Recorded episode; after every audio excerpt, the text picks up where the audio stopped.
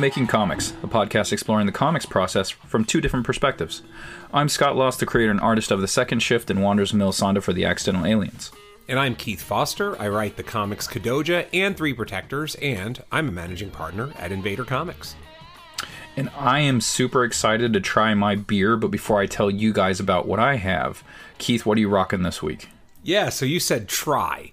So that means you're going to try some new shit. I, Oh, yeah. however, I've had a week starting starting with my shit-faced idiot performance on last week's Making Comics podcast. I have been I have been going hard in the paint. Um, with just like the minimum ABV I've been going with has been like seven, seven and a half.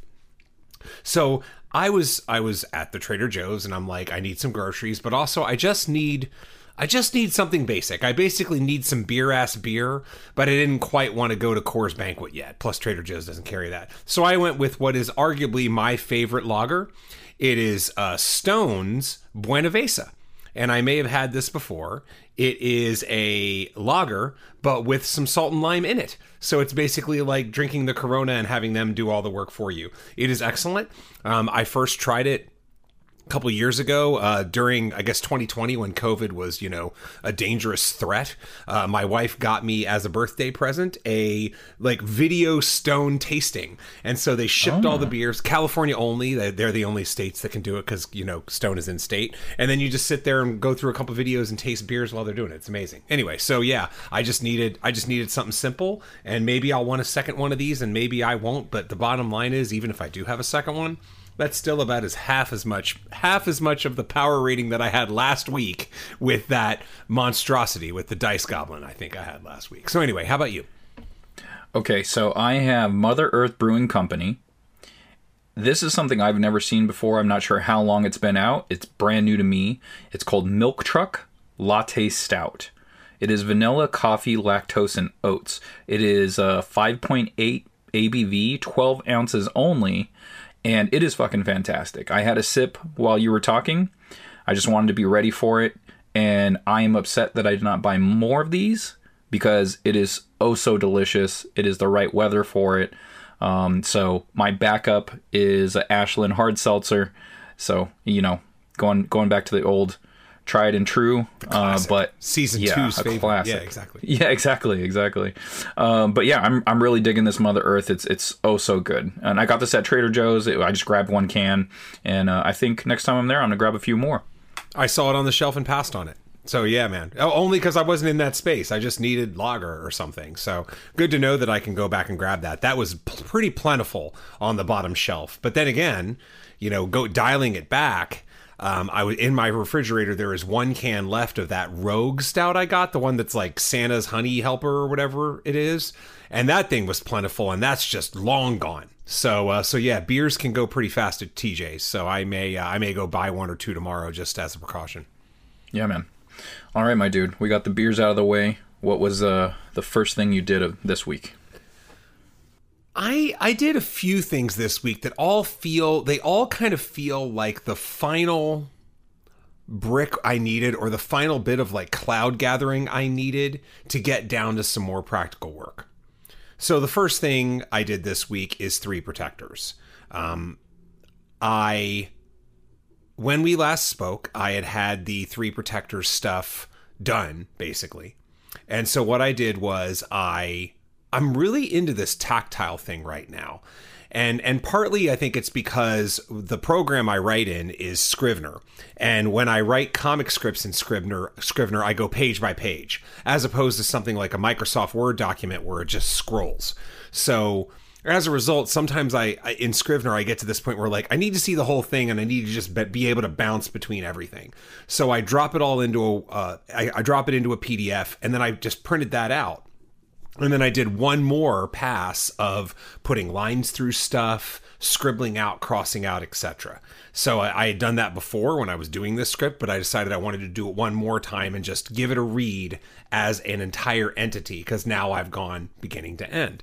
And so I liked it, you know. Um, I actually listened to music that's very much in line with the my own Big Pimp Jones Three Protector soundtrack and uh, and it was great to to get me in that that mood. So I I finished this pass of the script, and now all I have left is a little bit of tactical work that uh, it will allow me to send the script to Mike. So why don't I wait to do that and then I can talk about it next week? But uh, but for now, what I did this week is again printed it out, went through it, enjoyed that gestalt feel of just being able to go through the whole script quickly and, and make some notes and what what lines weren't right, etc. And uh, get it that much closer to send it off to the editor and see what they think before I really get down into like deep nitty gritty and hire an artist and all that stuff for Three Protectors. Oh yeah, man. Yeah, getting getting those things right in order, making sure you have uh, all your T's crossed and all your I's dotted. That's perfect. Uh, especially being able to see it all. I know exactly what you mean. Sometimes, like working off of your phone works sometimes for you. It's just like, yeah, I just need to jot this stuff down. I have some ideas. I have uh, an idea going in my head, and it's easy to grab that phone and do it right then and there. Even yeah. if you do talk to text, like that helps it move along really quickly. Um, but then you sometimes just need to step away and get that overall view and, and see what it looks like from there. Absolutely, absolutely, and uh, and you know the the big picture stuff where this helps is you're grinding and you're grinding and you're writing a page and you're really thinking about that page. You know, the way my writing process generally is is I do all the big thinking first, at least as much as I feel I need to do. And then when it's time to write, I set myself out to write like maybe a scene every day, but sometimes if it's more involved than that, just two pages every day, knock it out depending on how busy everything else is. So what happened is this later pass is super helpful in catching these logical inconsistencies you have. So I had one logical inconsistency where a a character shows up, a, a opponent character, and and does some some badass shit. Then, about uh, 20 pages later, the badass character shows up again, and the same character, the same protagonist character that saw them do the badass shit before and was witness to it, now has these thoughts about, like, oh, wow, so the legends are true about this character. So, blah, blah, blah. And it's like, wait a fucking minute. This is the second time they've seen him. They wouldn't they wouldn't think this the second time they've seen him. They'd think it the first time they've seen him. So I had to make notes like drop this into the first scene and figure out how to make that work and then rewrite the dialogue for the second scene. Again, it's the sort of bigger picture stuff that you're going to lose especially in novels cuz novels you're just writing like 2 pages a day. You, you, it can take 3 weeks to go 30 pages and you can just over the course of a novel, a lot of times you'll just repeat yourself and repeat yourself and repeat yourself because every individual day you had no idea you were repeating yourself. It seemed like a pretty fresh thought. So that applied a little bit here in comics only because it was such a long time span from beginning to end on the book. I feel like that sometimes when I talk to you on the pod, I'm like, wait, did I talk to him about this already? you know, it's it's one of those things where you do an episode every week and you you know you talk so often and sometimes it's like, wait, did I mention that to you in a text, a group chat, or was that actually on the air? So yeah, I hear you when it comes to totally. stuff like that and and to make things even more complicated for our our little pea brains um, we have it takes us multiple weeks to do things. So we'll talk about the same thing for multiple weeks and it's making incremental progress. And then the challenge for us is to not say the exact same thing we did the week before because yeah, exactly. there's probably some new nuance to it. But yeah man again you get it. We all get it. Yeah yeah definitely. How about um, you? okay. So i finished two pages of uh, second shift 13 all right. So yeah, yeah, I got that second page done today. Um, it was another one of those combo deals where I was working on a page um, that had not been worked on previously, and I finished a large majority of those things, and then I jumped on a page that only needed. Essentially, it was two back, three backgrounds that needed work. Um, like most of the character work was done for the most part. There's like background characters, and you know, I got these characters running through an alleyway, and I was just like, all right, what's what's in an alleyway? And I was like, okay, there's usually a dumpster, there's trash, lots of trash. If you're depending on your area, homeless people. So I was like, hey, I'm in California, homeless people. They're definitely in alleyways, and there's definitely a lot of trash. And uh, so I made sure to add those elements into that panel, and it's adding to the time. But hey, you got to do what you got to do. You have to make those scenes look legitimate and you know leaving backgrounds sparse doesn't help anyone. It doesn't make your book look good. You know it may shave some time off of your drawing time but you need your overall product to look good. So it was like okay i have to fill this space make sure that there's a lot of background elements in there to make it feel as realistic as possible. And uh, yeah so that's what i was working on today. It was one of those snakes in the burning building that I had to rescue, and uh, I'm luckily in the mood for it and was able to knock it out today. So there's just a little bit of work that I need to do, like some line weight. But overall, that page is done. Just need to double check everything, make every make sure everything's good. Uh, right before we jumped on the air, I thought I was done, but I did see that one panel needed a character needed some line weight, but that only take you know like a minute or two to add, so not a lot of time. Yeah, rock on, rock on. Uh, I I sometimes let my mind wander, and I'm not even buzzed yet. But I was thinking like I had an alternate version of conversation, alternate path, where you said, "Well, you know, I, I realized I needed authenticity, so I slept in the dumpster." that would have been really cool. That would have been really. I cool. am now homeless. I needed that authentic feel, um, but I did have a question for you, which is why was this a snake? Why was this? Why was drawing an alleyway? I have a hunch, but I'm curious to see what you say. Why was this something that you'd been dreading? Usually, I dread all of my snakes are panels with a lot of background element or a difficult angle mm. um, for the character and the background element. Usually, if it's a character, it's not much of a snake for me. Um, I can figure that out. You know, you got a timer on your phone. You could set the camera at the angle that you needed to. Try to get in that pose. Go ahead and push the button, run back into your position, and get that correct angle.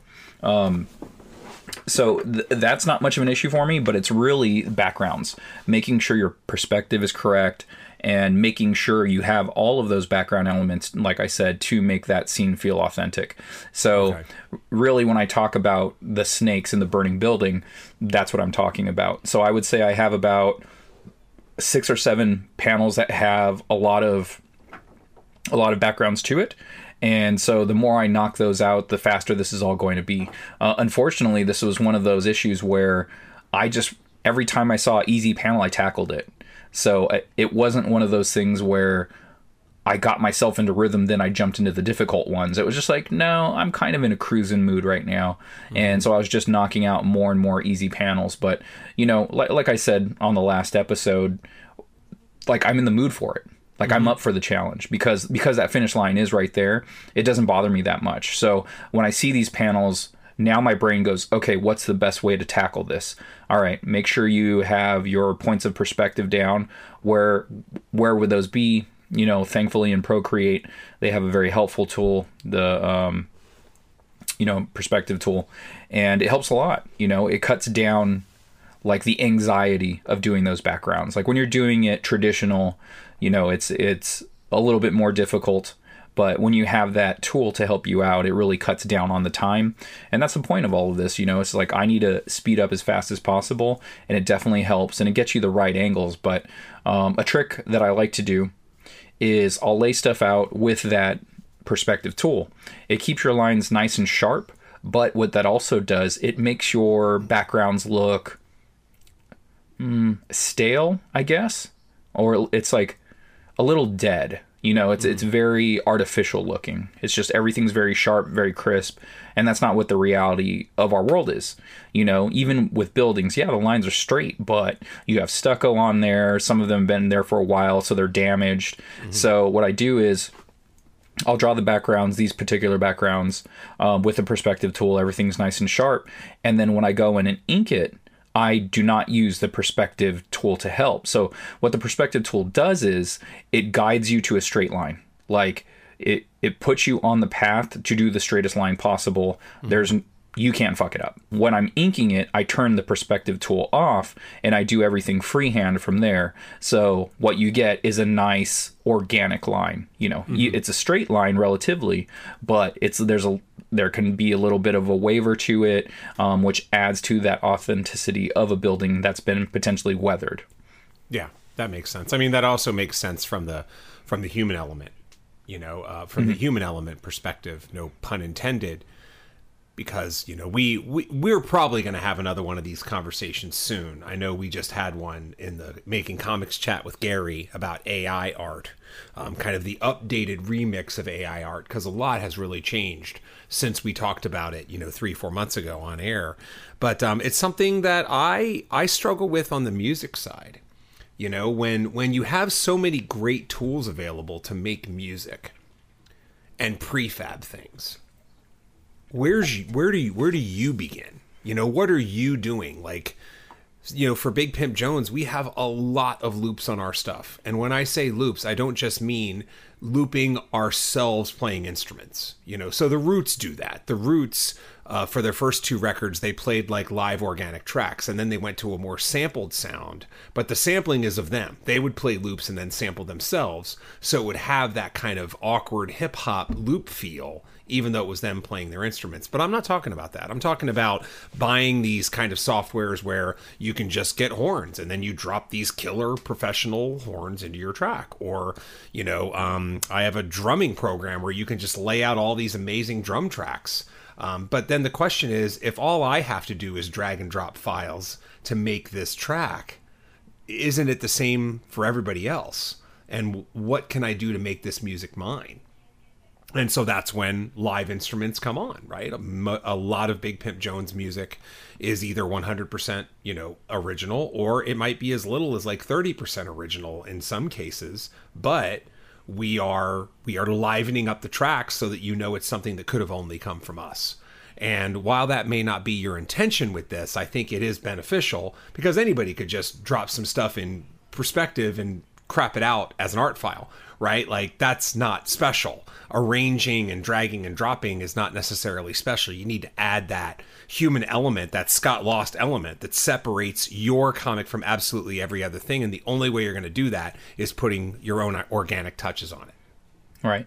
And and it's also understanding perspective as well. And that's something that you know a lot of debate in the art community can have um, i'm i don't know anyone personally i've heard I've heard some artists talk about it on their YouTube channels in passing, where you know, um, like for instance, they'll talk about studying images that have the exact same image on the opposite side. So if you're the left side image is the same as the right side image, so they'll study the image to see if it if a symmetry tool is used.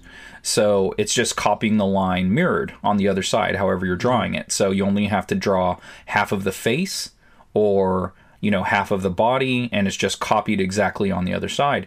Um, sometimes i'll use that tool when i am doing character studies or, or like trying to design a new character. I'm like okay what does this person's costume looks like? Mm-hmm. Uh, what does it look like? So i'll draw the body as fast as possible. I use the symmetry tool. So it's just like okay half of the face half of the half of the body the whole body's done because i'm trying to design the costume. Mm-hmm. so you know there's shortcuts you can use and it's all on how you're using it and what you're using it for.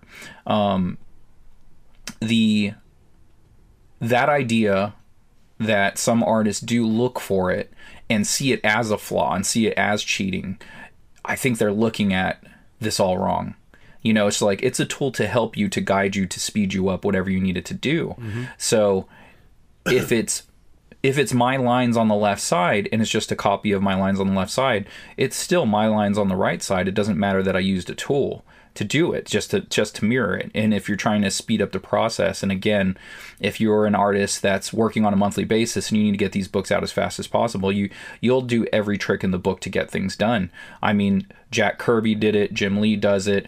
Everybody that you think is above reproach is not. You're you're wrong they had morgue files. They've traced things out. They've they've you know done all of that. They use reference. It doesn't matter what your particular you're up on your high horse basically mm-hmm. if if you think hey you're cheating this is the wrong way you should do everything the way I do it and the way I see fit well that's that's you and that's how you should do it you know like everyone is not you and if and if everyone was you then the world would be a boring place so yeah you get what you need to get done the way you need to get it done and you figure it out. Um, and yes for uh, going back to the perspective tool it's like you have to understand perspective how to draw a building how to draw a dumpster you know anything a car you know whatever you're trying to do you have to understand the perspective of it in order for you to draw that. It's it's not a thing where um, well like like let's take google sketchup. You can type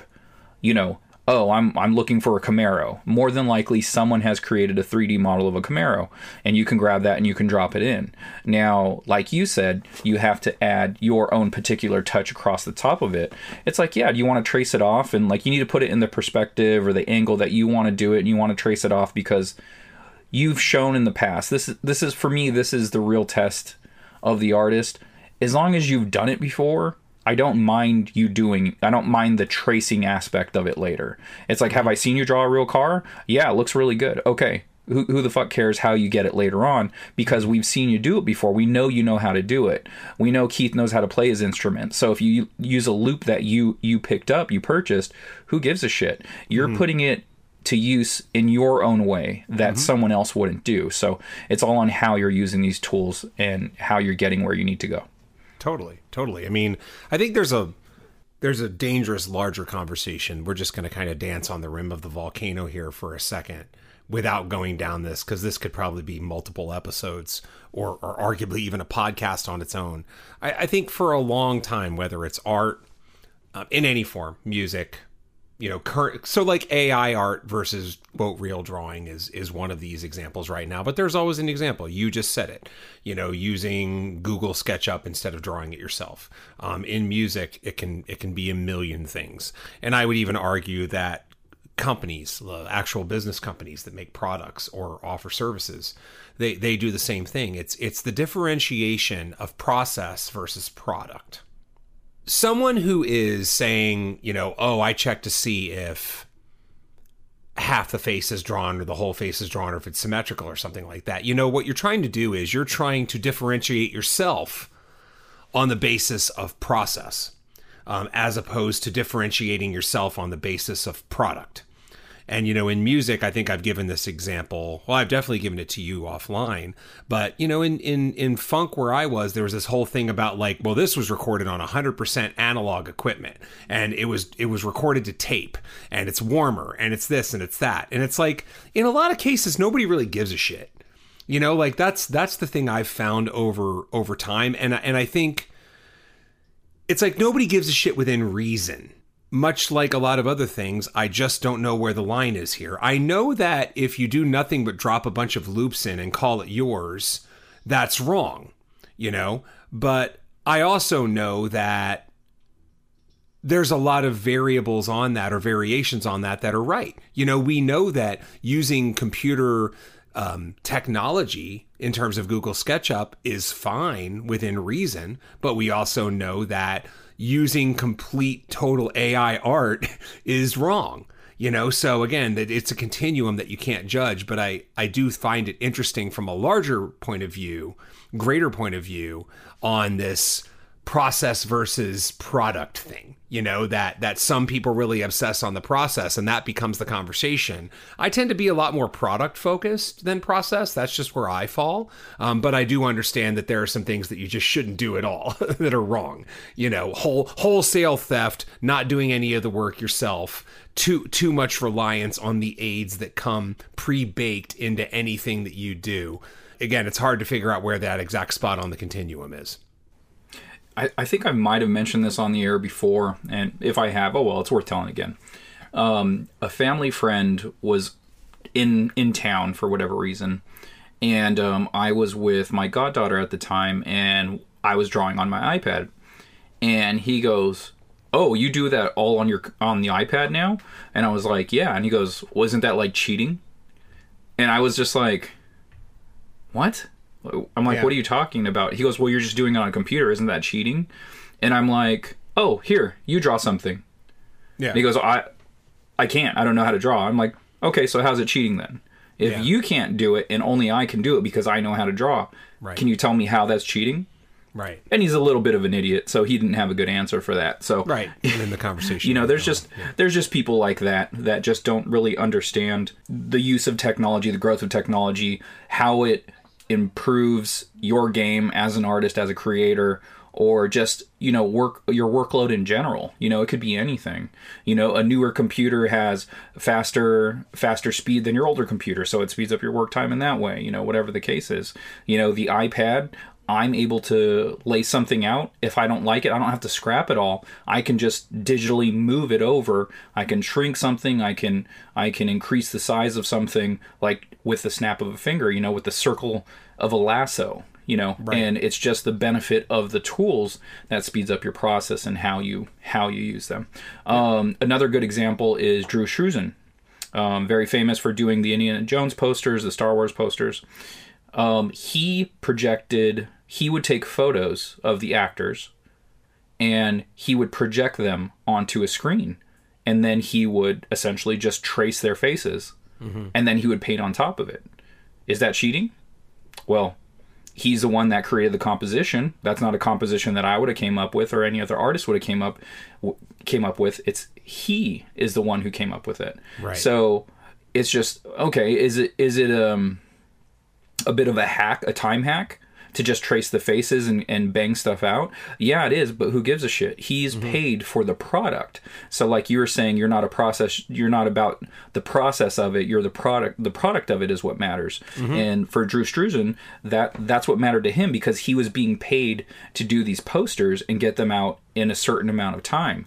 Now, he's an amazing artist, so I'm sure he could have chipped away at doing the likeness of you know like like any of the actors there Han Solo Luke Skywalker whatever he could sit there and just draw and draw and draw until he got the likeness right. Mm-hmm. And that's perfectly fine to do but how much hours is he wasting doing that? As opposed to let me just take some reference photos get them at the angle that I want have them the pose that I want take the photo project them on the screen trace them out real quick and then I can start painting something that you know I can't do that other people can't do like he does. He does it the way he does it, and he's the only artist to do it that way. So, Yeah. um, again, these are all just tools. It's a matter of using them to get your work done. So, um, you know, the biggest names in comics and in art have done it. So, who am I to argue with them? Totally, totally. I get it, man. No, I mean that again. We we could go on forever, but in the interest of time, I'm getting to thing number two. Um, Yeah. So yeah. And, oh, and just real quick, I did Yeah. want, and I don't think I mentioned this on the air. I really did want to talk to Gary about AI art because he was part of that conversation that that we were having. I don't. Did we have that with him on the air, or was that just in the chat that we Mm-hmm. that talked was a to him chat specifically? where we talked about. Okay. Yeah, and I definitely wanted to get his perspective on it when he was on the air. It was just we were so hell bent on time. Uh, we were basically each each episode we recorded was like two hours a piece, so we definitely had to speed it up. Uh, Totally. But yeah, that's definitely an interesting conversation. At some point, I would like to revisit, maybe Mm-hmm. even in like six months, to see where it's progressed since then. Yeah, yeah, no, I'm I'm down. And again, I think it'll be I think it's going to be at the forefront of a lot of art stuff um, over over the next year or two. So we'll see where it goes. So my second thing, again, a another example of how a ton of formative work is leading to tactical work again, which is starting yesterday. I mean, I didn't really do it today, but I did start yesterday. I'm back to writing my 500 words a day in the novel. So it's been about two months. It's been about two months since I decided to to drop the idea of this novel November and of just crushing through my second book and writing, writing, writing. I realized I needed a lot of formative work. I needed a lot of big thinking work, and I did a ton of it.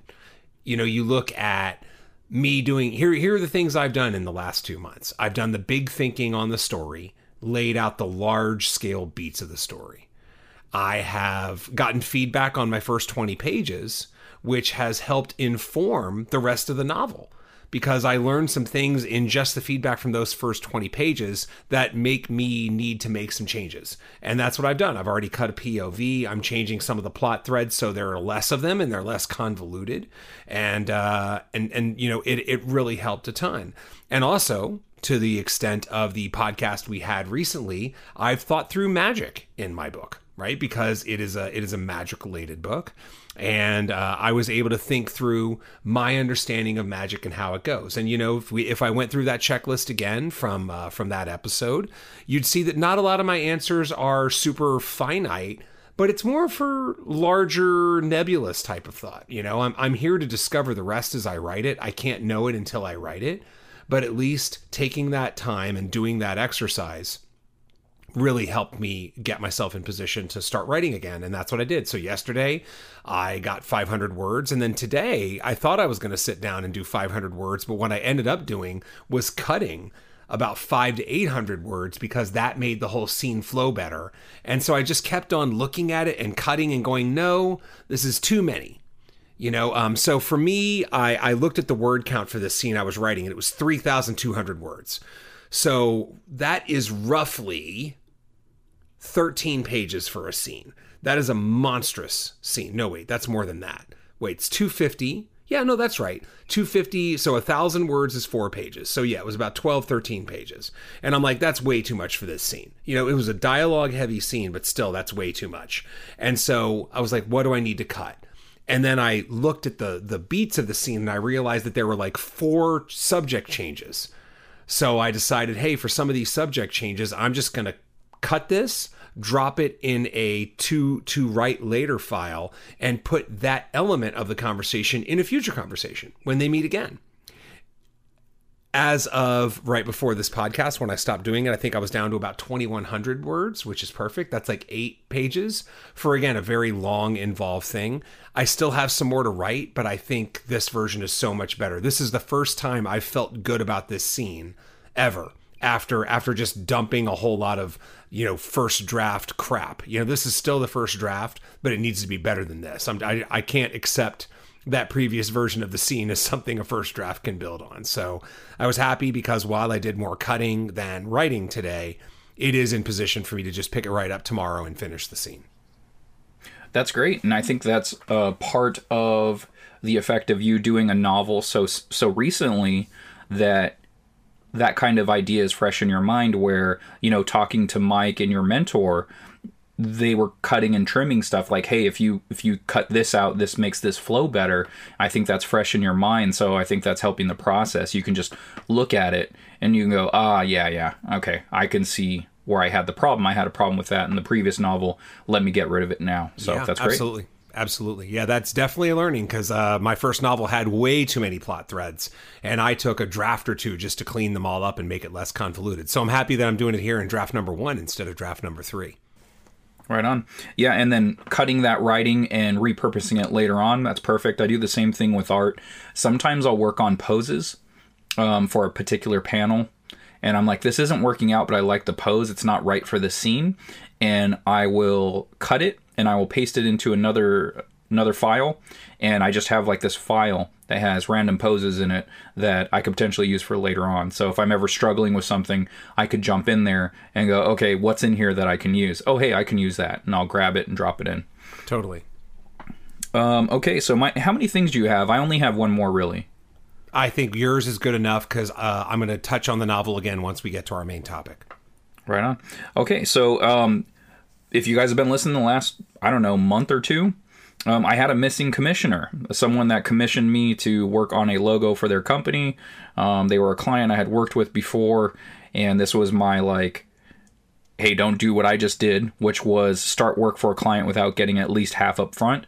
Um, he resurfaced, so thank goodness.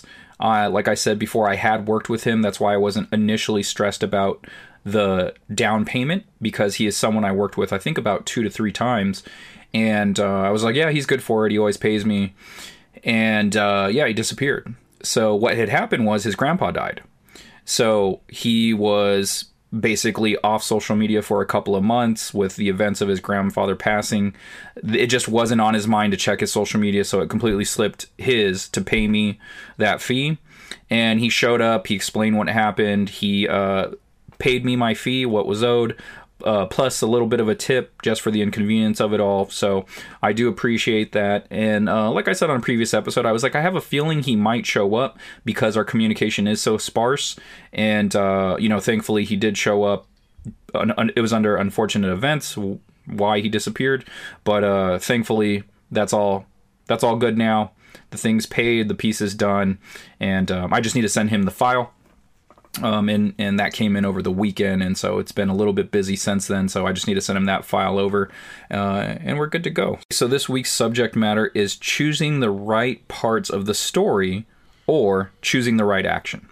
Yeah. So choosing the right action, it gives you an impression of what we're going to talk about, and we can we can delve into the basics, what that says, but really it's more of a philosophical conversation we're going to have on your story, whatever whatever that story may be.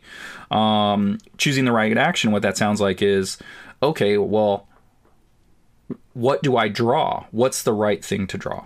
Um, is it? It's the wind up, right? You want the wind up. You want to draw that. You If want the if you're moment. of- talking about a if you're talking about a, a fist to the face, is that what you're going with here? Yeah.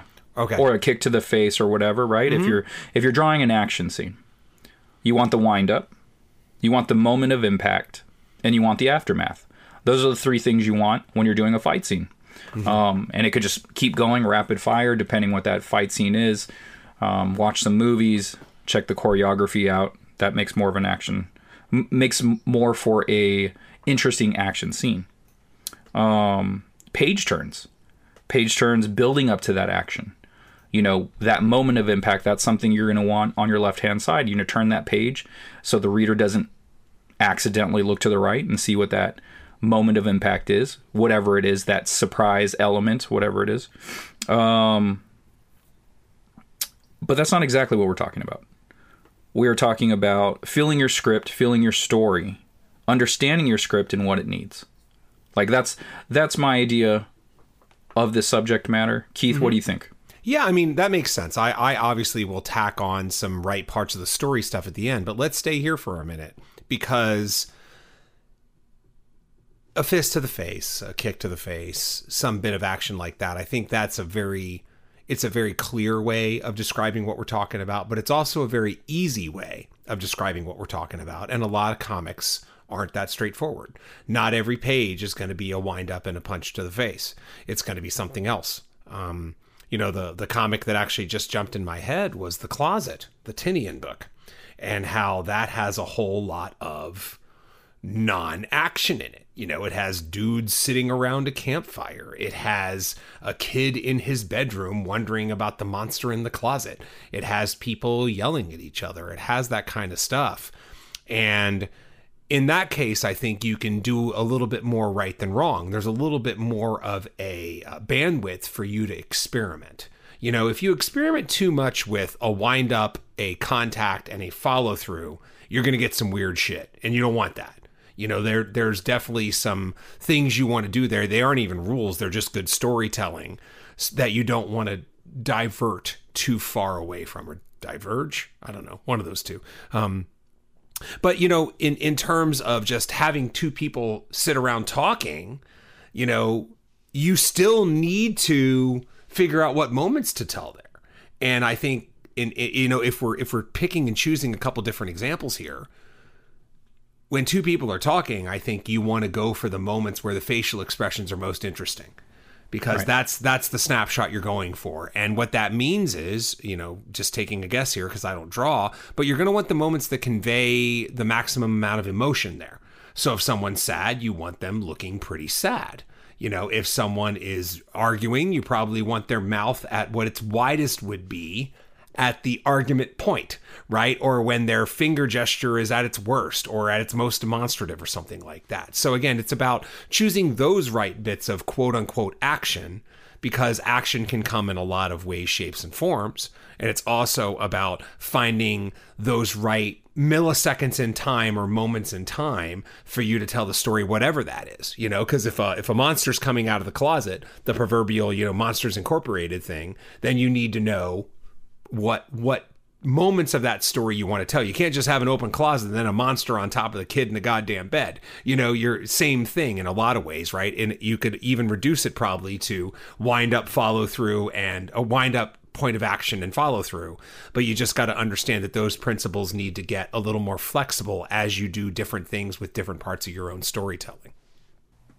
Yeah, especially if you're going with the emotional aspect and it's drawing those elements out. So like let's let's keep using the closet as a good example. Um, it's the kid in his room looking in the closet, wondering if there's something there, and then it cuts to a close up of maybe a toe or a foot coming out of the shadows of that closet. Now that's building up. That's creating your moments of suspense. And then that's when you get the page turn. You get the page turn, you get the full on monster You know, mm-hmm. like right at the end, you get the foot, you get a close up of the kid's face, and then boom, you turn the page. There it is at like on the the footboard of the bed, leaning over the kid. You know, so mm-hmm. those are great examples of how you can use um, the correct moments of a story to convey the strongest message possible. Mm-hmm. And an important note here, as we're talking about this more, I get the feeling we're going to unpack a little bit more. The type of story you're telling is going to dictate that. So, for example, there are there are two different versions of the exact same scene that you can tell depending on what kind of story you are trying to tell, right? So let's do a quick sequence A and sequence B. Sequence A is so both sequences start with the kid sitting up in bed, let's say, looking at that closet door. Okay? Sequence A has the kid looking at the closet door, and I think this might even be in the closet, and I love it. It's a super creepy effect. I think it's in there. And then panel B is the same same exact panel. Panel C is the same exact panel. And then panel D is the thing starting to creak open and like nothing but a smile visible inside the darkness or something like that, right? So you get that gradual passage of time and you build the tension. And then that thing slowly makes its way toward the kid and then it's there, right? But you could do an alternate version of that scene if, say, you really want to play up the psychological horror of it. Then you could have the kid look at the closet and you could have panel two be that fucking monster right on top of him. And then you could have panel three have it gone right to to convey the idea that this whole thing might be in his head and like oh my god that happened so fast you know so pacing the story you're trying to tell what kind of mood you want all these little nuances do go into the panels you select just like you know i mean you could probably do like a a four panel wind up, one panel of impact, and three panels of follow through if that's really what you wanted to do. And I guarantee there are comics out there that do it and they're doing it for a reason. So, you know, we we talk about this in a lot of different contexts. It comes back to the intentionality of what you're trying to do, right? That you need to be intentional about all your choices because if you're not intentional, readers are going to assume you're being int- intentional.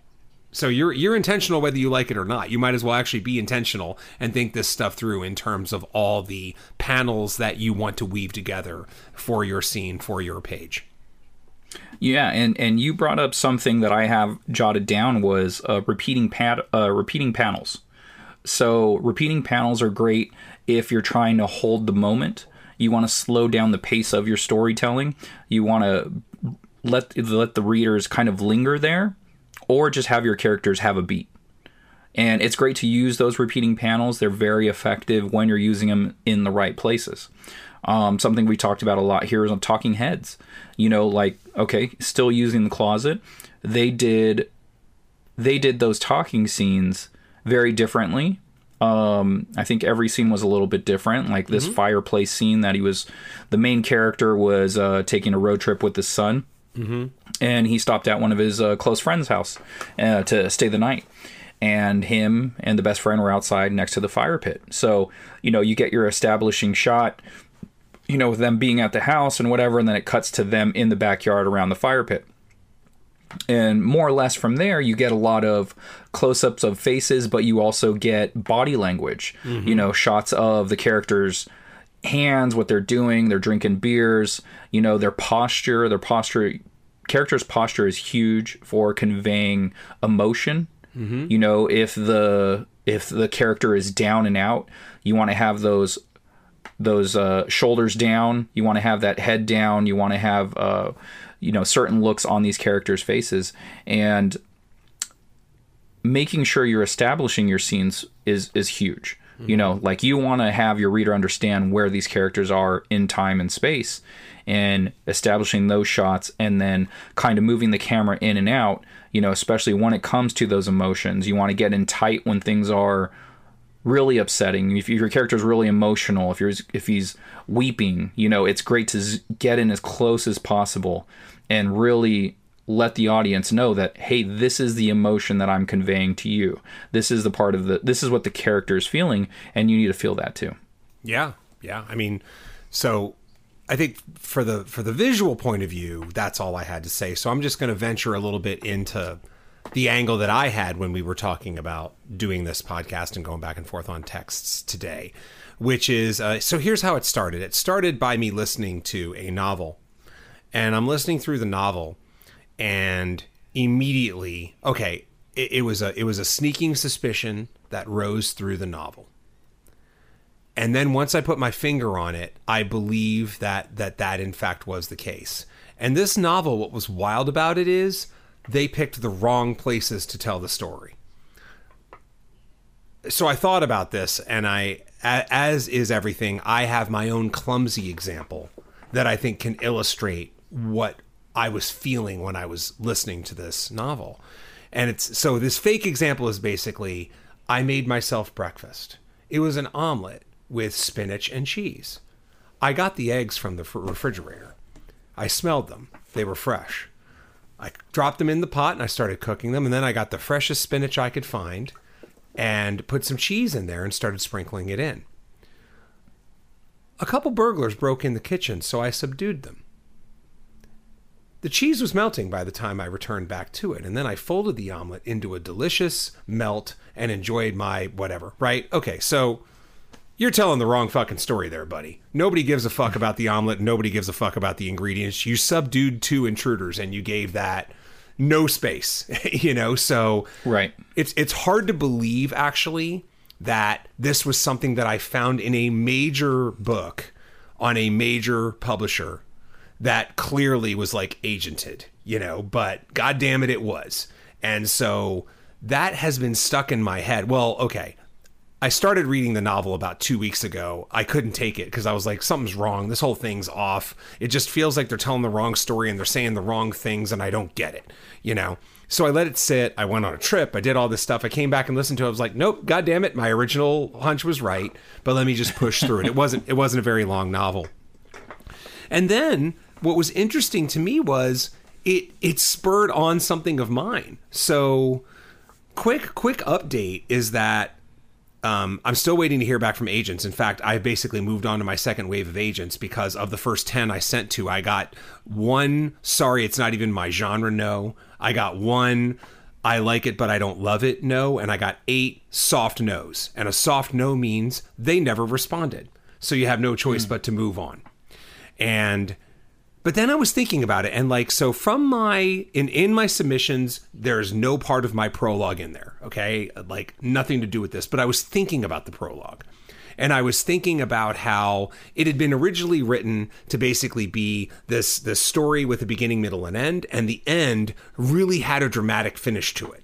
And the point was that that could linger into the first 30 pages or so of the novel, which are always slow because you're introducing the characters, you're introducing in, you're introducing the setting, you're introducing the stakes. You're doing all those things, right? So I liked the idea of like just a like we've talked about in comics, you you hit them hard first and then you get that residual ring echo of the hard punch that can ideally just carry people through the beginning part of the book and make them excited for it. But then over time, you know, one of the notes I got from Mike was that's too long. So I cut it. Except I wonder if I cut the wrong half. I cut the second half where a lot of the action is. And as a result, what that means is the prologue is a slow burn. And then the first 30 pages of the novel are a slow burn. So again, mm. none of this has anything to do with the agents stuff because all I did was give them the first five pages in real time, not the prologue, not anything. This is just me thinking about my book. And I was like, you know, I think I might need to rewrite that intro. And and if an agent is interested, I'm not even going to put the prologue in there. I'm just going to send them the book. And then I'll worry about the prologue later. But if I have time, I do think I'm going to rewrite the prologue. And what I'm going to do is I'm going to jump to part two, where all the action is.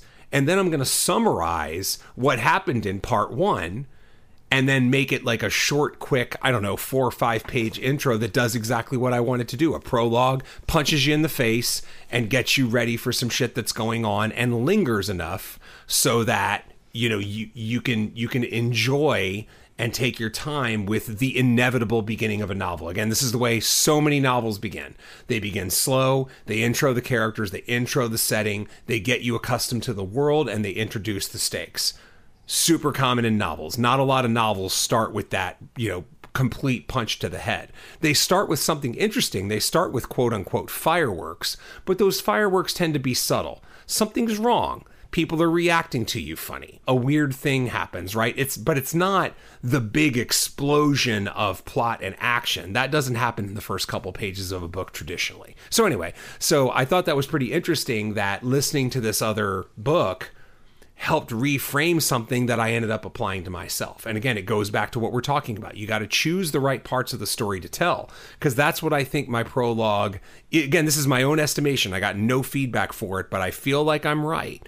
It's it's something I believe now I need to change about the prologue and I do need to revisit my first novel whether it's going out to an agent or whether it's just going to get published, you know, later in the year by a different means, you know, my own means, um, which I'm totally fine with. It'll it'll need to get redone, and choosing the right parts are important. You know, like not saying it has to all be action, but you got to know the parts to latch onto in your own story that people are going to want to read. And and you know, sometimes workshops have to do that. There have been plenty of workshops I've been in where the the feedback has been I think you're telling the wrong part of the story here. I think you should dial down this part and you should dial up that other thing that you're glossing over. So in a lot of ways this connects to some other things we've said. Get other people to read your work. Get get some kind of editorial help if you can get it so people can give you this kind of feedback. At some point you will be able to pick it up yourself if you do it enough like I just did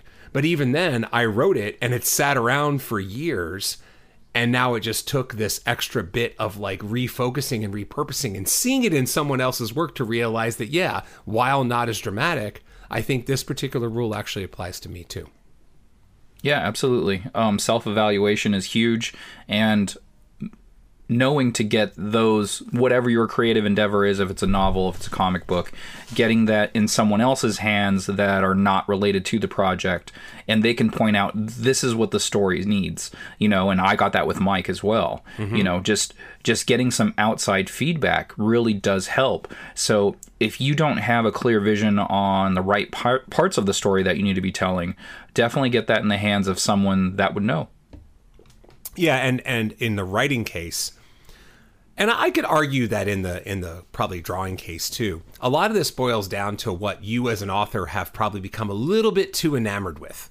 You've become a little bit too enamored with, like in my case in the intro, probably a little too enamored with mood setting and getting the setting of the story set up a second time, as opposed to entertaining the reader you know and again I, I still stand by my novel as is but i think i can make it even better and that's the point you know and same thing with these with you know whether it's this writing set piece we talked about where where the person theoretically spent way too much time on their omelet and its ingredients and not enough time on the interesting thing that happened that that any reader would want to know about which is like wait how did you subdue two people or, or one person that broke into your house while you were in the kitchen? I can actually see that as a comic book and it actually working okay.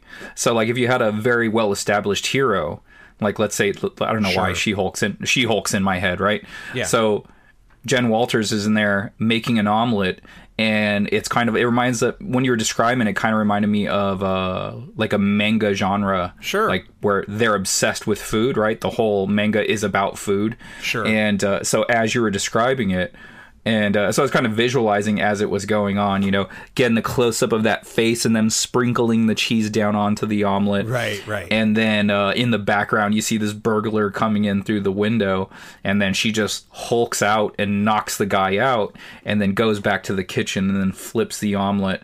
And uh, it's like a, a fun little intro to an issue. You know what I mean? So in the totally right setting, yeah. you could make something work, but um, uh, if that's a novel, I don't know that that's the right avenue. I don't know if that's the right story to tell. Let me let me be more specific. It was a science fiction action novel. So what I'm talking about are scenes where like the the the interiority of the character was a little too focused on. Again, instead of making this clumsy reference that could sort of work. Now that I see your point, you know, we're talking about something where it's like an action sci-fi novel, and the action was actually glossed over. Oh yeah, and the other stuff, the lead-ins and lead-outs of the action were like fixated on, and all these odd details and stuff were fixated on, but you know, I don't know if that's why people read their sci-fi. So again, I could be wrong, no, but definitely. I but I think no, I think I, regardless of the example, it still holds that you you need to understand what the right thing is and and hook into that thing. No, I think I think you're right with the description of it all. It sounds odd and uh, like the way it was done, but in the right setting, it can work, and and more than likely, it's with an established character. You know what I mean? Yeah, it's totally. like if it's happening to Captain America or Thor, you see this thing where Captain America is super into making omelets or something. y- You're just into it. You're like, yeah, look Mm-hmm. At Captain America doing regular day shit. Yeah. Because you've seen Captain America do the action. You've seen him in the you know fight Nazis, the Red Skull, and all of that. You've seen Mm-hmm. him with sa- him saving the world. So to watch him do something mundane is actually quite interesting because it's the polar opposite of what you know of that character. So depending on the story that you're trying to tell, if you're trying to tell a comedic one, that's a pretty good one. you need to pick the right parts of of the story you need to tell. And there's nothing wrong with getting you know getting some kind of outside feedback to make sure that that's happening. And one of my favorite things to do is not necessarily solicit that feedback just see if people see what people say. You know i i'm familiar uh, tons of people will ask the workshop group or ask the editor what do you think of this? What do you think of that? What do you think of that? I prefer to leave it unremarked because that way you're going to get a real read on whether they notice it or not. If you call their attention to it, they're absolutely going to notice it. If you don't Right. call their attention to it, you're going to get a truer read on whether they even care. Right. Yep. No, I totally agree with that. Absolutely. I know I've asked someone um I asked someone a specific question and I had gotten feedback about it from someone else, but I pointed it out to that next person and they're like, "Oh yeah." And I was just like, "Fuck, I think I should not have framed it that way." Yeah. Because like you said, if you point it out to someone, they have no no choice but to notice it mm-hmm. because you're pointing right at it, you know what I mean? So, but if you just leave it open-ended, everyone comes to their own conclusions. Hey, this is what jumped out to, out at me from your story. This is the strong stuff from the story. This is what I think that story was missing, you know, or like I found this this particular scene kind of weird. It didn't make sense to me. So, mm-hmm. yeah, definitely I think the smarter move is especially if you're in a workshop situation, you don't want to prompt pe- prompt people on what to look out for. You hand it to them knowing that they're going to give you feedback anyway because that's kind of the point of the group. Totally, totally. Right on. Yeah, I got nothing else for that section, man. I, I think we uh, tackled it pretty well. Uh, you got any bullshit you need to bring? I sort of do. Do you have anything? I think I do. Yeah, fuck it. Okay, so I'll, I'm going to go with a quick thing and with a longer thing, and both of them are like residual Hawaiian stuff, right? Um, the first thing is that I am actually on a, a, a decent sized ube kick right now. It's kind of interesting um, because so I, I think we went. Oh, quick shout! Um, something that I forgot to mention last time. We went to a restaurant on the Hilo side. It's called Restaurant Kenichi. It was comfort food. It was Japanese slash Hawaiian slash Korean fusion. It's like it's it's in this really low key restaurant, man. Look looks like the kind of place that's been like a diner for 30 years. One of one of the best like comfort food meals I've ever had. I had the chicken katsu with just white rice, and uh, one of my favorite things in the world, especially in like Hawaiian joints, is when they do a mac potato salad in one. Macaroni salad and potato salad. They just mix the mac salad and potato salad like Oh, together. interesting. I don't think I've ever had that. Oh, it's the greatest. It's the greatest. King's Hawaiian in um, South Bay in LA does that, the mac potato salad, and these guys did it. It's oh, so fucking good. Um, and hey, random thing that um, if if you're so inclined, uh, go to and you want to go to the restaurant Kenichi Yelp page in Hilo. The the the title photo is mine.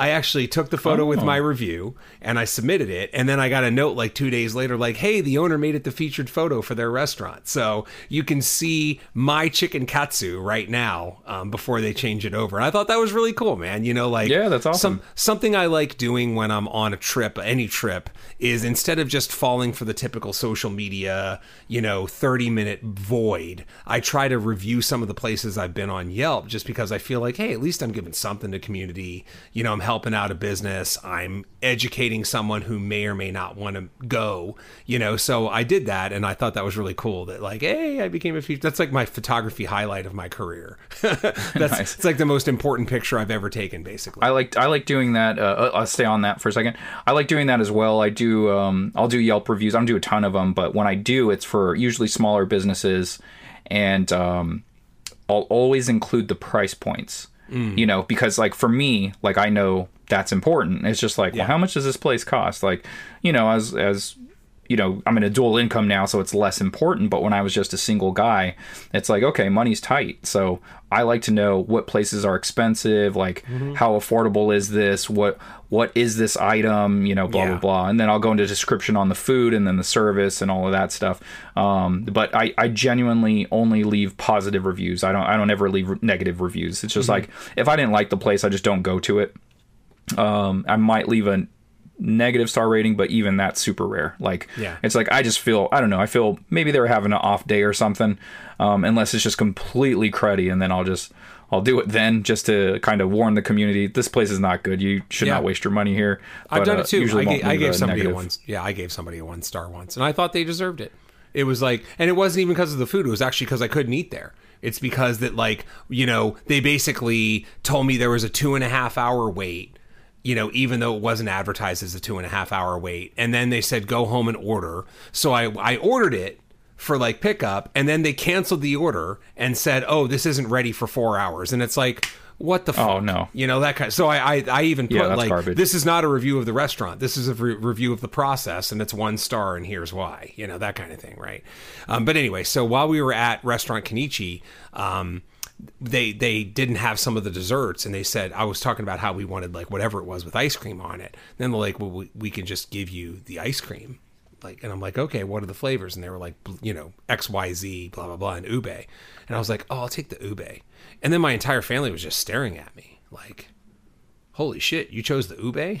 like you aren't aren't you one to surprise us, Mister Foster? you know? And uh, it was. Do you not normally like ube? No, I, I normally don't. I normally don't. Oh, interesting. Um, yeah, I'm normally not an ube guy, but I've been on an ube kick. In fact, I just went to a. I haven't taken you here, but it's no more than like five miles from my house, maybe six or something. It's a restaurant called Scramblers Cafe. It's a breakfast and lunch joint, and they have Okay. all kinds of cool shit. They have a. They have a. Um, they have a Captain Crunch macadamia nut French toast that they have. That's one of my favorite things, and they also do ube waffles.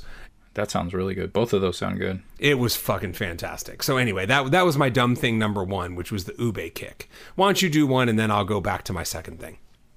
I've been getting a lot of ube related items at um, Valerio's, which is a Filipino bakery down here in San Diego in National City, and uh, it's so good. They have so I'll go there to pick up like pandesal uh, for my girlfriend or for my mom or both, and um, they'll have like kind of items that they're trying. And one time I went in, they had ube muffins. And I was like, yeah, yeah, give me, you know, two bags of pandesal and I'll take these two, right? And it was one of the best muffins I've ever had in my entire life. And then the next time I went there, they didn't have them. And I was so bummed. But they did have ube pandesal. And I was just like, what the hell? What is this? Yeah. And I got that. I'm like, all right, well, give me a bag of pandesal and let me take these. And that shit was delicious too. So, um, and I also have that ube milkshake IPA from Harland sitting in my fridge for that special occasion. You're an and I think that's going to be a, a creators retreat. I think that's where I'll be having that bad boy, and I will actually split that with you, my friend. Oh well, that's different. I take back what I just said about you being an asshole. You're totally not an asshole. You're a cool dude. You're damn right I am. Yeah. Um, okay, so my my bullshit is so I got the complete complete collection of Luther Strode mm-hmm. for Christmas, and I finished it because Whoa. so you know on the year end show I had Tradd Moore as my favorite artist because I had finally read some Tradd Moore comic books, which was the Legacy of Luther Strode. What I didn't know was the Legacy of Luther Strode is the third part of the story. It's the mm-hmm. final part of the story. And so I read the ending of the story, not knowing so. And uh, so I get that trade in, and I look at the back and I look at the order of the series, and I was like, oh shit, that was the end of the series. Okay, whatever. You're like, wow, Darth Vader threw the Emperor down the shaft. oh wait, and there's he somehow more. re- and he somehow returned. Um, so Yeah, the, I read the first two chapters. somehow. somehow, somehow, Palpatine returned. Um, so yeah, I, I read the first two two parts of the story. It was it was a great book to read. It was really interesting to see Tradd Moore's style move from how it was in the very beginning of the story to how it was at the end of the story. And one of the elements, a couple of the elements that I noticed that was different from the third part was Tradd uses only solid lines to draw everything in the third part of the story. Everything is solid. There's no gradients. There's no textures that he's using. It's just solid line work. Like um, uh, it's black, white, lots of thick blacks, a lot of thick or uh, skinny lines, thick lines, but they're always lines. They're never. They're always connected. There, there's just a flow to it that he likes to do, repeated patterns and whatnot. In the first two story arcs, it is not that the first story arc, it there's a lot of stuff there that's like reminiscent of Ryan Ottley. Um, uh, there's a couple of other, they they escape me at the moment. There's a couple of other artists that he reminds me of in that first part, but it's just so different than what you know Tradd Moore for, and um, you still see him in the first part of the story, and in the second part. It becomes more and more like him, but there's still these elements that are completely unlike him, and it's nice to see that that evolution of the creator and uh, it's interesting to to have the evolution of the character as well. The way the story starts with that character and the where where it ends is just completely different. Um, so i really enjoyed it. I really liked it. But you know me i have to have the single issues. So i went on ebay today and i found a lot of the legend of luther strode which is the first story arc. Um, and they only had one through five, but I already had, I have one and six already, so I needed, you know, two, three, four, uh, five. So I got it, fifteen bucks for five issues, not too shabby, three bucks a piece, basically free shipping. Um, so I'm really happy with that. So now I just have to get the middle part of the story, and I think I only have a couple of issues. Um, but by the time this airs, I will have locked those all in. I can guarantee you that, and so I'll have that story. So um, I love having those single issues. For me, it's just so great. Like there's just something about the single issues that I have to have, even though I have that trade on the shelf and I can just pull it off at any time and just flip through it. You're back, baby. You did it. I'm back. You did. it. I'm back. You're back. And uh, and hey, uh, since since we're here, I will end up talking about this next week. But I am going on another trip this weekend, Oh shit. and uh, and you should send me your updated comic want list because I'm probably Oh, going to go yeah. to one, if not two, spots in the town I'm going to. So I will save all that for next week, and I'm sure it will lead to some bullshit, no doubt. And uh, and then we can talk about that bullshit. But in the meantime, yeah, give me your updated list within a day or two. Hell yeah, we'll do. Rock on. All rock right. on. You got anything else? I do. I do. So Hawaii. Okay. So when I get pumped for Hawaii, um, I, I may have mentioned this guy before. Um, he's a I, I consider him a strong acquaintance and perhaps a friend. His name is Roger Bong, and he owns a record store in uh, Oahu in Honolulu called Aloha Got Soul. Aloha Got Soul was a music blog about just what you think it is, about like soulful slash funky Hawaiian music, and uh, and he turned that blog into a record label. In fact, in my previous podcast, The Vinyl Exam, I ended up interviewing him about two months before he launched his first record. And, you know, all these years later, he's turned that into a pretty successful record line and an actual storefront. So, super happy for him. And his music, a lot of the music, has become the soundtrack for whenever I go to Hawaii. It's just what I throw on when I'm chilling on the patio or listening to that kind of stuff. And it turns out that that's part of a subgenre called AOR. Okay, so I thought I knew what AOR was back in the day. I think it stands for album oriented rock. When I was growing up in, in Houston and I was started to first get aware of this stuff, I thought album oriented rock, AOR, was the kind of stuff that would play, you know, Led Zeppelin, ZZ Top, Steve Miller Band, but like the deeper cuts, not hits, the deeper cuts. Okay. Somehow, Palpatine returned. No, somehow AOR has now become associated with, and again, I can probably do better research on this, but with like breezy, semi funky pop from 1976 to 1983. That's what AOR means these days. So Oh wow, think that's think very of specific. think yeah think of like yacht rock. It's very yacht rocky. Okay, Okay, so when you think of like yacht rock Like Beach or like Boys. uh, no, like Christopher Cross, like uh, what's the typical yacht rock song? Like like if you like Pina Coladas, uh, Escape, that might be a bit of like a yacht rock song. Um, those kind of things, right? So Christopher Cross sailing, sailing Okay. takes me Yeah. Mm-hmm. away, right? Like that kind of thing. But these songs tend to be funkier, and they also have a disco bend to them. So I have been on a huge AOR kick. In fact, um, I treated myself, and they're probably going to show up over the next couple weeks. Um, to a couple AOR albums that I really wanted. I just found a couple records that I really liked. So that was it. I, I will actually, I should mention that the money that I used for that uh, splurge purchase of getting actually it was three rec- three AOR records and a jazz record that I've been I've been listening to it so much on Spotify. I was finally like, you know what? I should probably fucking buy this thing. You know what I mean? Like at some point, I feel like I owe them a debt for the amount of, of time I've listened to their shit. Guess what kind of money I used for that, Scott? I'm not even going to let you guess. The money I used for it came from my fantasy football championship, which was my second in a row. Oh, nice. And I know I shouldn't care that much about winning back-to-back fantasy championships, but god damn it, I won back-to-back fantasy football championships. That's pretty awesome, so actually. So yes, yes, yes. Uh, What was the know, What was the booty? Uh, nine hundred dollars? Oh fuck! You should Yeah. definitely feel excited about winning it back Hell to yeah, back. hell yeah, man. Yeah, I did it. I did it. All legal, of course. I don't know if you can see it back here, but uh, the belt is there. Ours, ours comes with a title belt. So uh, I cannot. Your little okay. speaker is in the way. Hold on. Go grab it. hold on. I want. to Okay, so I want to see what this thing looks like. He's uh, grabbing it from the back shelf there. He's bringing it to the front. Oh, look at that thing! Oh, very cool. It is a. Uh, hold on, I'm gonna take a snapshot of that.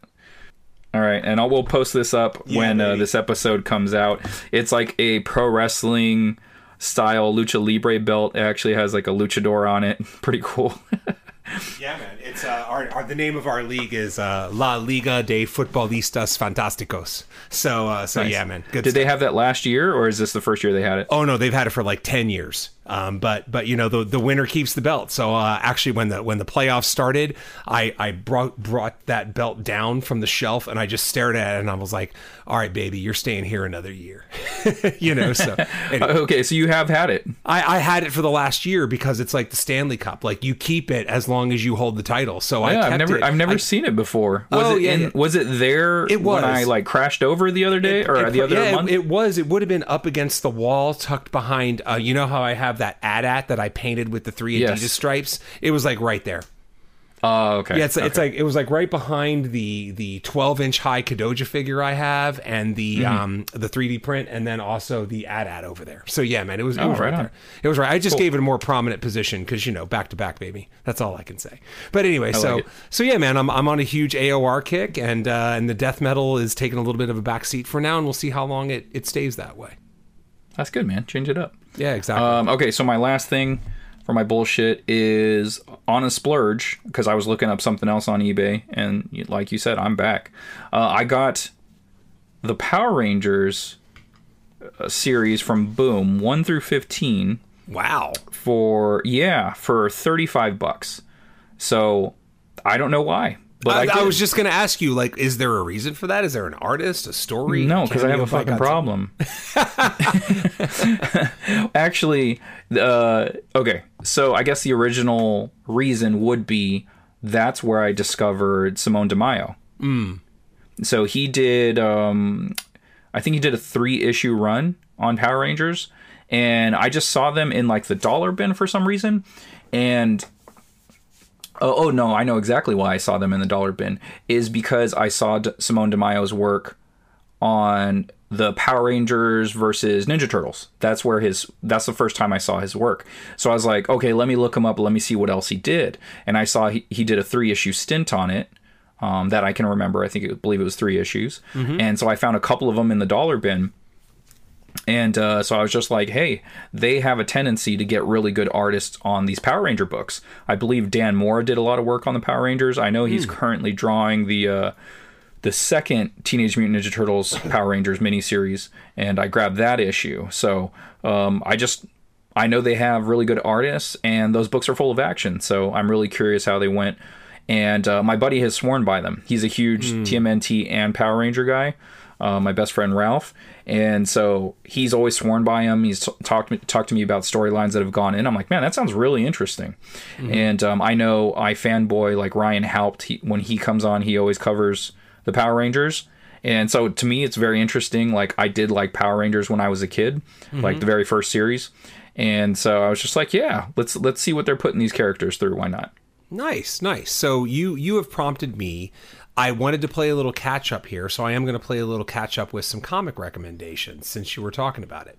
So Oh, nice. number one, um, a long time ago, I placed an order through Midtown. In fact, it wasn't long after we had Aubrey on. That's how long ago it was. Oh, okay. Because Yeah, it was it was it was one of those like huge sales and when i was looking through the sale when i was looking to like round out my order for you know a dollar per book i did a search and i'm like what is aubrey written that i can find cheap on uh, midtown and i found a few things and i'm finally working my way through some of that and i read a single issue of his that i really enjoyed. I believe it was a mini series that i might have to track down. It was teenage mutant ninja turtles dimension i think that's what it Oh, was called. okay. but uh, the particular issue I wrote uh, read super wrestling oriented, man. I think one of the turtles ended up doing some wrestling. We know that Aubrey's a huge wrestling fan, and uh, anyway, so it was really neat to read that story. I I, I was very entertained, and uh, and so yeah, that reminded me just thinking about Teenage Mutant Ninja Turtles that I wanted to recommend that book, even though I've only read like issue three. So I'm in a weird space with comics because I really haven't bought much, and I haven't bought any kind of old comics. You know, if you eliminate new comics I bought at the shop, I haven't bought a comic in like four months. Um, but I'm probably going to pick that up, so I need to almost like, you know, get some energy up to dig for back issues because I don't have the first thing to dig for. You know, but uh, yeah, I'll so see. we'll see. Uh, let me know. i- Is that third issue? That's the only one that you have? it's the only one I have, I think. Yeah. Okay. Well, I'm gonna go to SoCal. I think this week maybe or or next week, and I'll check the dollar bin and see what they have there and get Cool. you some stuff on the cheap if they have it. Cool. Let me let me double check because I know I posted it to my Instagram stories and I can confirm exactly what the name of the series is. I'm pretty sure it's Teenage. Mutant It is Dimensions. Turtles. Okay, good, good. It is. Mm-hmm. Perfect. Perfect. And then uh, so then two other things. Um, a couple weeks ago, I think I talked. Yeah, when I went to New York, I really glossed over the fact that I visited my cousin in Red Bank. I mean, I say like you know that that is the extent of how much I talk about it, and then I talk about how great uh, Rook Coffee is. But we went into um, Asbury Park, I think it was, and that's where Kevin Smith's store is, the Jay and Silent Bob uh, comic vault. I've been there before, but that's where we ended up killing some time. And when I was in there, again, I'm not really in the mood to buy collectible comics, but there were a bunch of really interesting local comics there that I've never seen anywhere. So I went ahead and grabbed a few. And one of them was this book, which I, I did enjoy. I mean, it's it's pretty groovy. It's called uh, Knights of the Fifth Dimension.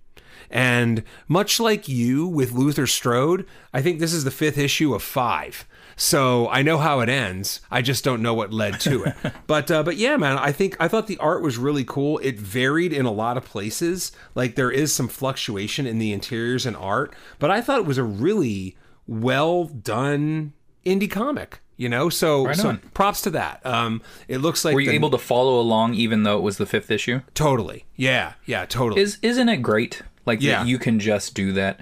I I mean, it's it's funny because I think we've talked about, you know, certain stories you can't just pick it up in the middle. But you can. It's Yeah. just you have to be a person that can go, okay, okay, I think this is what's happening and you just have to put stuff together, certain things together on your own. yeah. But most people are smart enough to do that and you can figure it out. Totally. And then um, the other book I wanted to talk about, caveat that when you see this in a lot of places, it is pretty expensive. It does come with that indie comic premium. Have you ever heard of Harriet Tubman Demon Slayer? Dude, that's I think I have heard of it, but I have never seen it. Dude, I saw it there and I would have bought all the issues, but it was it was expensive. But here I'm just going to try to find a good like interior that's not too dark. But like if you look at this guy's here, let me let me try to do this one. Here, hopefully you can see this, right? Yep. Like Oh wow. Those are really good interiors, man. Dude, that is very go, Can you let me see um man that that page right there? very reminiscent of Simone Di Meo. Yeah, this guy's very- got very nice serious stuff. chops. Know that you're going to pay like a pretty penny for it if that's what you want. I think a trade Oh, yeah, of nice. the, collecting the first six issues is like uh, expensive, but it, it is very very good. And I'm going to keep an eye out for issues that maybe aren't at the high single issue cover price this is. But you know, and that's why I only bought one um, because Is that issue one? this is issue number six.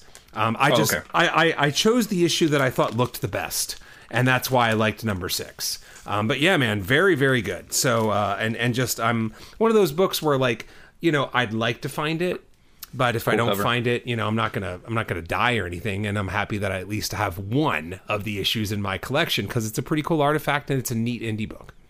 Yeah, yeah.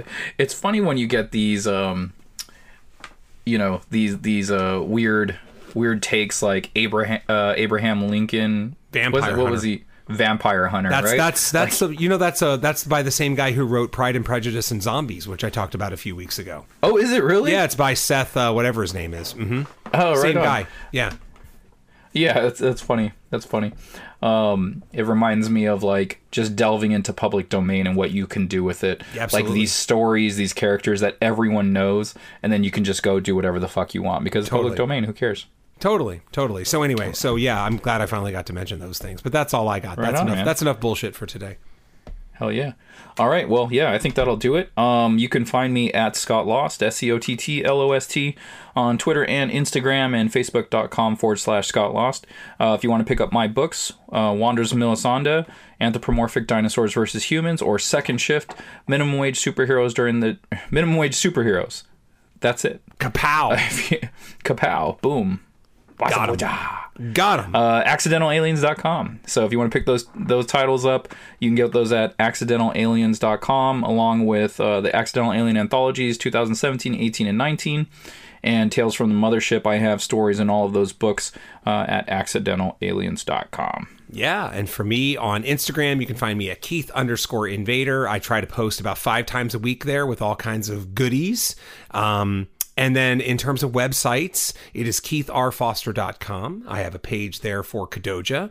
I have which which is um, Giant Monsters Meet H.P. Lovecraft. I have a page there for Three Protectors. That is Kung Fu in Space. And Scott, we need to talk a little bit about this when we hang up, but I am planning on the Kickstarter for the next issue of Kadoja happening next month in February. Oh, hell so yeah. so yeah, let's let's get it. We're going to get into issue number 2 of Symphony of Madness, and I've got some more books coming out this year and as they get introed such as Animals and possibly my novel depending on where it gets released, um, there'll be more pages on the Keith R. Foster site and you'll have the chance to grab those as well once they're here.